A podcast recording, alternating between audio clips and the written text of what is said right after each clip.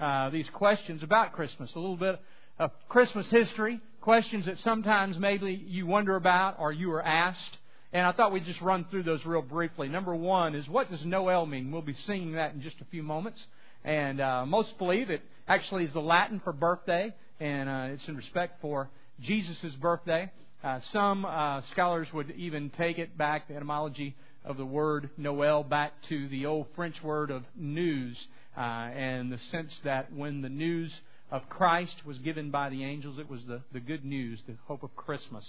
So, Noel. Number two, the second question we have here is What's the scoop on the wise men? That was one I used to always wonder about. What's the scoop on the wise men? I mean, who are these guys and where did they come from? Well, we know they came from, uh, probably came from the east, and we have good reason to believe that uh, when Daniel was in the Babylonian Empire, if you remember, he was taken uh, out of his native land, out of Israel, and when the Babylonian Empire conquered uh, the Jewish people, and he was taken because he was one of the brightest and the best, and of course, uh, he was able to prophesy for the king, for Nebuchadnezzar, and uh, then his writings and his wisdom was established. They probably had uh, multiple copies of writings and even some of what we would call scripture today.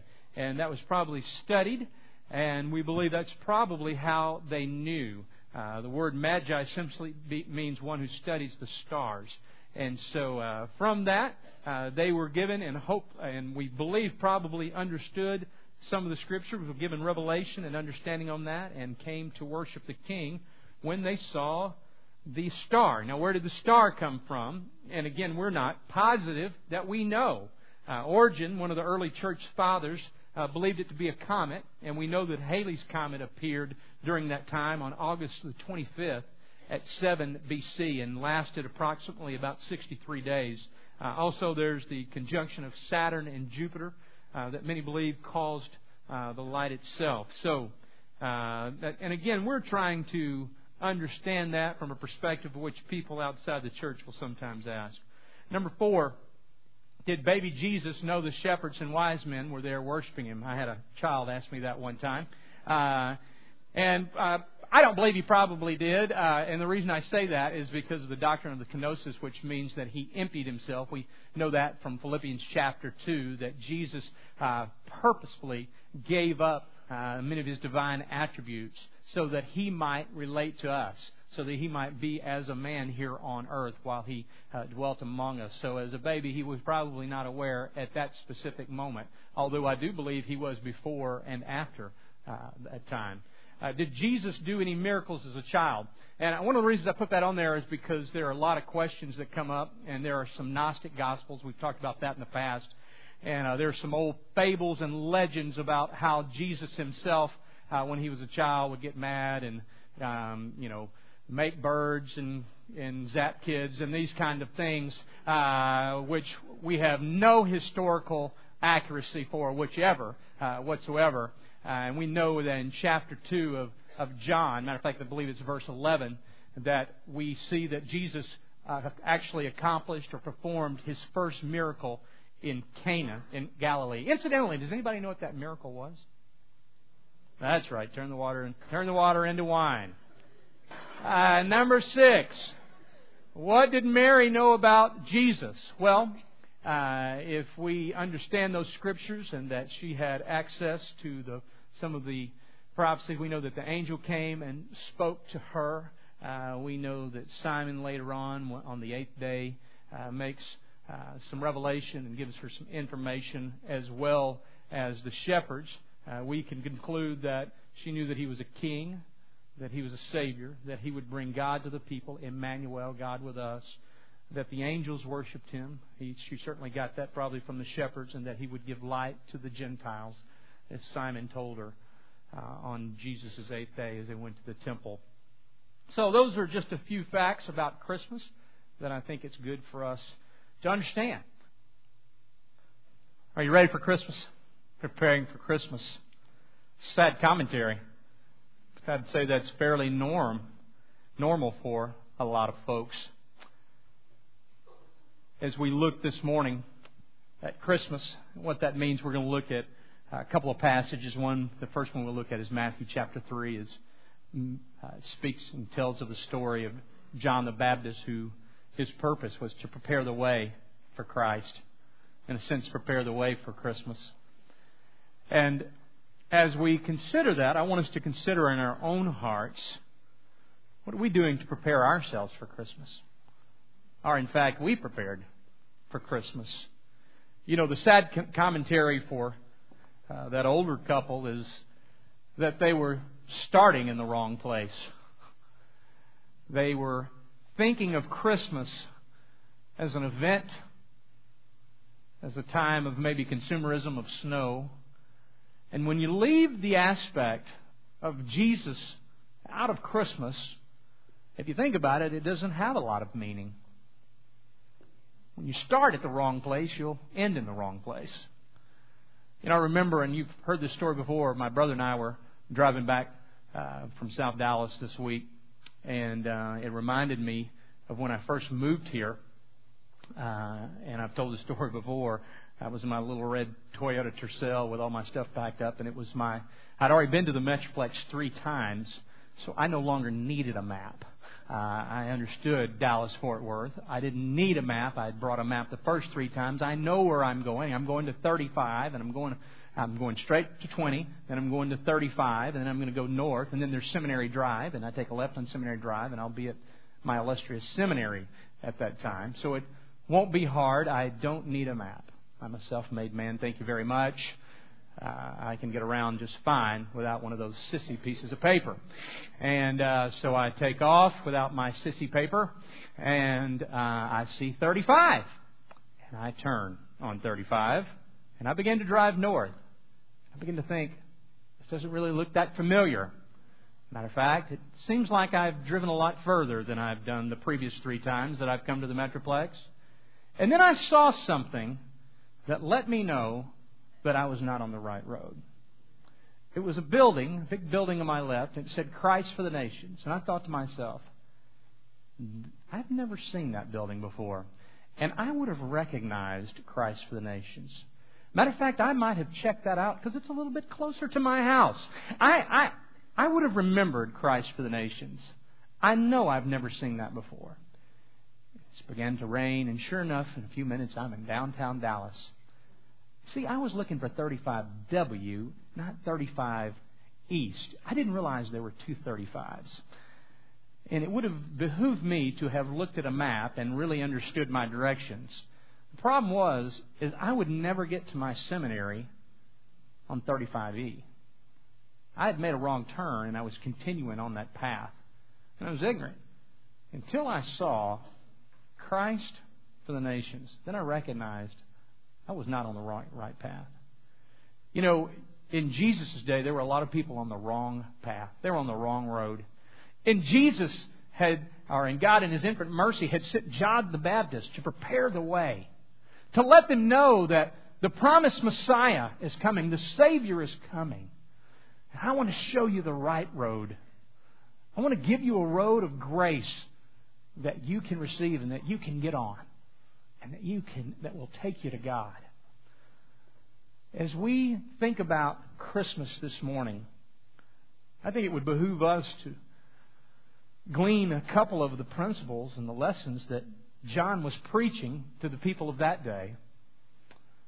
In Matthew chapter 3, verse 1, in those days John the Baptist came preaching in the desert in Judea, saying, Repent, for the kingdom of heaven is at hand and is near.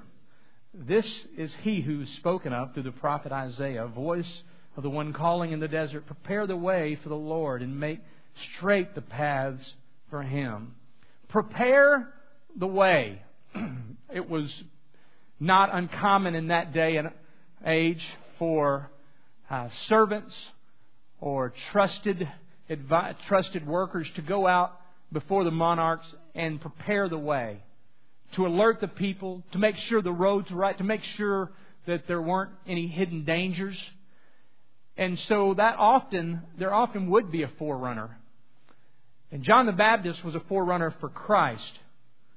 And he said, prepare the way. I think that's a good, way, a good word for us this morning, for us to prepare. And as believers, for us to prepare for Christmas, as I looked up a word search on that, that word in the Hebrew, it literally means uh, to clear out. To clear out.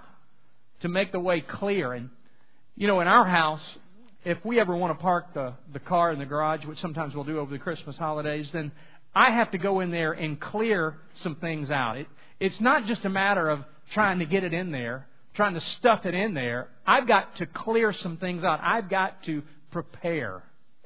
So is true for us as we come into this season. As we come wanting to connect with Christ, wanting to worship. For most of us, that means there needs to be a clearing. There are things in our life that inhibit or block us from really having intimacy with the Father. We need to prepare the way. We need to prepare ourselves. You know, for me, when I prepare sermons, I usually start on Monday morning. And uh, I have to prepare in my mind to designate that time specifically uh, to preparation, to trying to get an outline done. And that means I need a specific time, I need a specific place, and I need a specific text. And everything else has to kind of get cleared out. You know, I, I tried the old way of, I'll, I, well, I'll get here and I'll check my emails and I'll check my voicemails and then I'll see what all's going on because you know if I don't somebody might get mad somebody might really have a need da da da you know kind of do that little thing and we all have that when we go to work but if I don't specifically say, I'm going to prepare this, I'm going to clear everything out, I'm going to make this my time, then it won't happen, or it'll happen in a greatly reduced form. And I also need a specific place. You see, I'm I'm too ADDDD and whatever other letters come after that to not have. I can't go to Starbucks and, pre- and prepare. I just can't. If you see me in Starbucks, that means I've already got an outline and I'm asking somebody questions. Uh, I'm trying to work through it. But I need a specific place. And then I need a specific text. So is true for we as believers and even as an unbeliever. We're going to have to decide what our text is. We're going to have to say in our hearts, I'm willing to take this time to investigate or to begin to develop a relationship with God by spending time with Him. I, want to give you just a, a real small thing that you can do. Maybe you're here this morning and, you know, I just can't get started. I don't know where to begin. We have some little devotionals out there. Uh, that I would encourage you that honestly only take about two minutes, and maybe this year what you want to do is make a two minute a day commitment to Christ. That might be a good place to start Christmas. And some of you may be thinking, well, that's not very much. Well, let me tell you, it's more than zero minutes. And I would like, what I'd really like to see you do is just get in a habit get in that habit. And certainly, I, I would love to see you uh, proceed from there. But there are some free devotionals. You might want to just pick one of those up, and maybe that's where you begin. Maybe that's how you prepare. Whatever it is, I want to encourage you this morning to prepare by having a time, a place, and a text. Secondly, confession we see John preaching confession. In verse 6, he says, Confess your sins. And they were baptized with him in the Jordan. Confession. You know, there are a lot of different aspects of confession. We did a confession this morning as we read uh, our church confession here. That's uh, a version of the Apostles' Creed. Uh, sometimes when we sing songs, they are uh, confessional in nature. Matter of fact, even as when we sing Amazing Grace, we, you know, that was really kind of a, a confession of the writer himself when he wrote Amazing Grace, Newton. And when he, he did that, that was kind of what God had done in his life. And he recognized it was the amazing grace of God that had saved a wretch like him. Another form of confession, and we're all, we all recognize this, is when we confess our, our sins.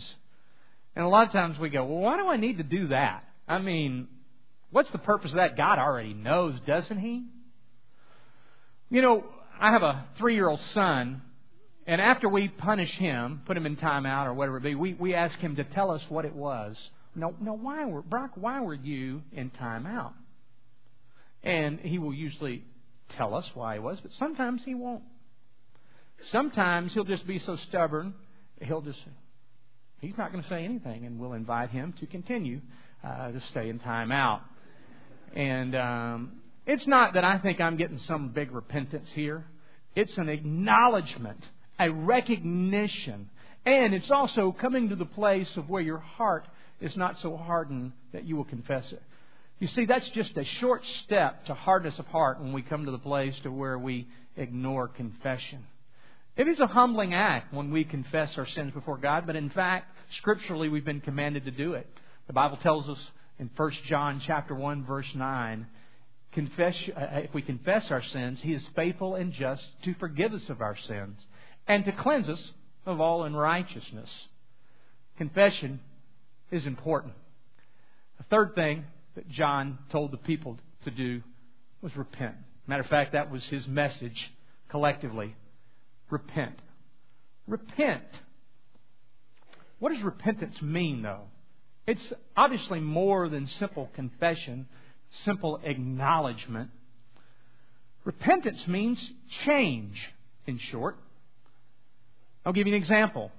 One of the things that you'll hear me say sometimes is, you know, I really need to start eating right and lose some weight. And that may be a confession, but to be frank with you, it's pretty empty. I usually don't do anything with it. Uh, it's just a kind of a confession that a lot of people make a lot of times. Somehow it psychologically makes us feel better, and we kind of make ourselves feel like maybe we're going to do something, and others may even pretend like they uh, uh, believe us as well. But what real repentance would be is, I'm giving up fried food for 30 days. Now that's repentance, okay? Or for me, I'm not going to eat any sweets. I'm not going to eat any chocolate. That's like fall down on my face and beg and cry repentance kind of thing. You know what I mean? For me, it's not just a recognition, it's a change, it's a transformation. Repentance is one of the things that is imperative for us as we look to Christ, as we want to engage and worship Christ. You know, it's as simple as sometimes people saying, you know, I need to get a handle on my spending. I'm wasting too much money. That's a confession. Tearing up your credit card, that's repentance. What about you this morning? Have you come to the point of where you're preparing to meet Christ? Confessing your need for Him and then repenting? Maybe you're here this morning and you don't know Christ at all. You don't have a relationship with Him. That's where we begin. That's where it happens. Matter of fact, that's the next point. What God wants to give us for Christmas. If you have your Bibles, turn with me to 1 Timothy chapter 1, verse 12. 1 Timothy chapter 1, verse 12. Paul is speaking here, and if you'll remember, Paul had persecuted Christians. He had persecuted those who had followed Christ. And what's interesting to me is Paul was very sincere. I think it's always important for us to remember. It wasn't that Paul was not sincere. It's not that he was not passionate. He was extremely passionate. He was extremely sincere. And what it teaches me, and hopefully teaches us, is that sincerity of belief does not equate truth. He was so uh, honest and so forthright, but he was honestly wrong. In a sense, you could say that he maybe had a strong faith but a bad theology. He didn't understand what Christ, who Christ was and what Christ had brought to the people. But he knows now and we pick up here in verse 12. I thank Christ Jesus our Lord who has given me strength that he considered me faithful, appointing me to his service.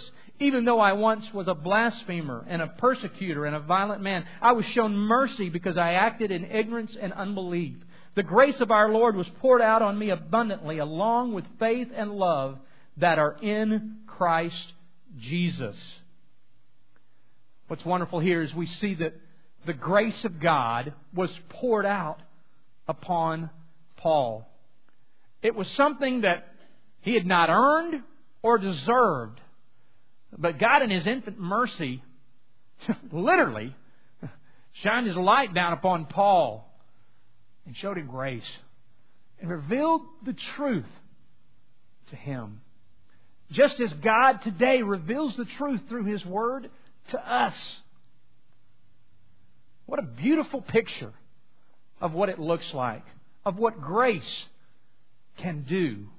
Enabling grace, entrusting grace, employing grace. And for those of us who've experienced that grace of Christ, He wants us to use it by telling the story of how we've experienced grace, by praying for others, by writing them notes, by serving where needed, by looking for those who are in need and helping them in Jesus' name. We see that mercy was extended, and mercy is that taking away of the misery. If, if grace, in fact, is what we don't deserve, is getting something we don't deserve, uh, mercy, in one sense, is not getting what we do deserve, the penalty of our sins. But it's more than that. It's the relieving or the removal of the misery, of the pain, of the penalty of sin. When we are un, when we deliberately sin and we deliberately do not heed God's word, there may be grace that's offered, but we can't experience the mercy until we receive the grace, until we employ it. The faith that Paul speaks of here, we know that faith is required, and faith is what helps us in the process to know Christ. The Bible tells us in Ephesians 2 8, it's by faith that we are saved. By grace, we are saved through faith. The Bible tells us that Abraham was accredited with righteousness because of his faith. You know, the picture there that that I think of is it's like if I go to a restaurant with some friends or with some folks and this isn't true, but let's just pretend that my credit card is maxed out, and I go to pay my bill, and they say, I'm sorry, there's no credit on your card. There's no credit on your account. Matter of fact, you have a pretty big late penalty. And this interest is accruing at a phenomenal rate. It's accruing at like 32%. And matter of fact, that amount is so big you'll never pay it off.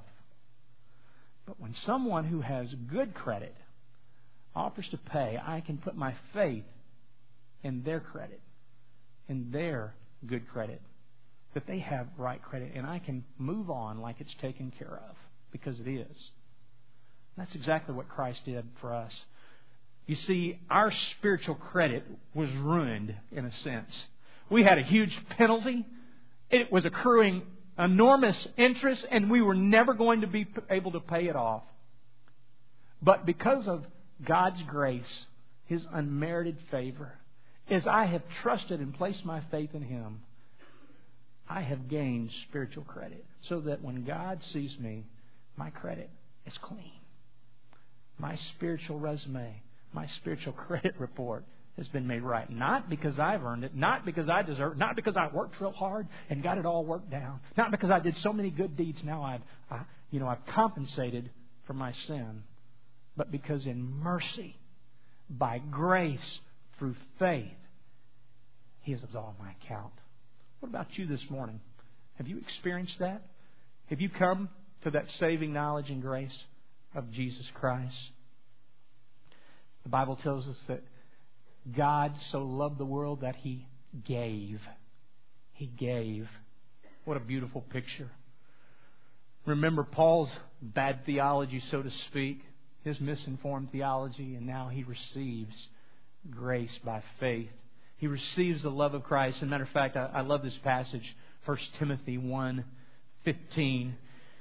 Look at this passage right here, Paul speaking. Here is a trustworthy saying that deserves full acceptance. And this was a, a doctrine, so to speak. He's saying this is an accepted saying of the church that deserves full acceptance. And there are eight Greek words that are actually used here. There are a couple more here in English, but there are eight Greek words that are used. And I think this is, in a sense, the message of Christmas, the message of the gospel. It's given right here in verse 15. Christ Jesus came into the world to save sinners. Christ, the anointed one, the promised one, the Messiah, the hope of the world. Jesus, God in the flesh, made incarnate. And what does it say that he did? It tells us this that he came into the world to save sinners. We know that that was his purpose because in Matthew 1:21 the angel told Joseph before his birth it is he who will save his people from their sins. We know in Luke chapter 19 verse 10 Jesus said, "I come to seek and to save that which was lost." As we continue in that passage, Verse 16, For that very reason I was shown mercy, so that in me, the worst of sinners, Christ Jesus might display his unlimited patience as an example for those who believe on him and receive eternal life. Now to the King, eternal, immortal, invisible, the only God, be honor and glory forever and ever. Amen. Paul said that I might receive eternal life, both life now and in the after. Eternal life. You know, there's a uh, hotel chain in, in England right now called Travelodge. Maybe familiar with it. And they're actually offering a free night, uh, one free night uh, on either Christmas Eve or Christmas night if you're if you're a couple and your name is Mary and Joseph. If you can legally prove that, if you have a driver's license or valid identification that both of you are named Mary and Joseph, then you get a free night stay uh, in the Travelodge Hotel. And they were interviewing the CEO, and he said, "Well, we, you know, our industry missed it the first time, and uh, we're trying to make room this time." Can I tell you this? That a room has been prepared for you. That God has prepared a place for you and His family. The question is, will you receive it? Will you receive the grace and the mercy that He offers, the love that He offers? Will you receive that by faith this morning?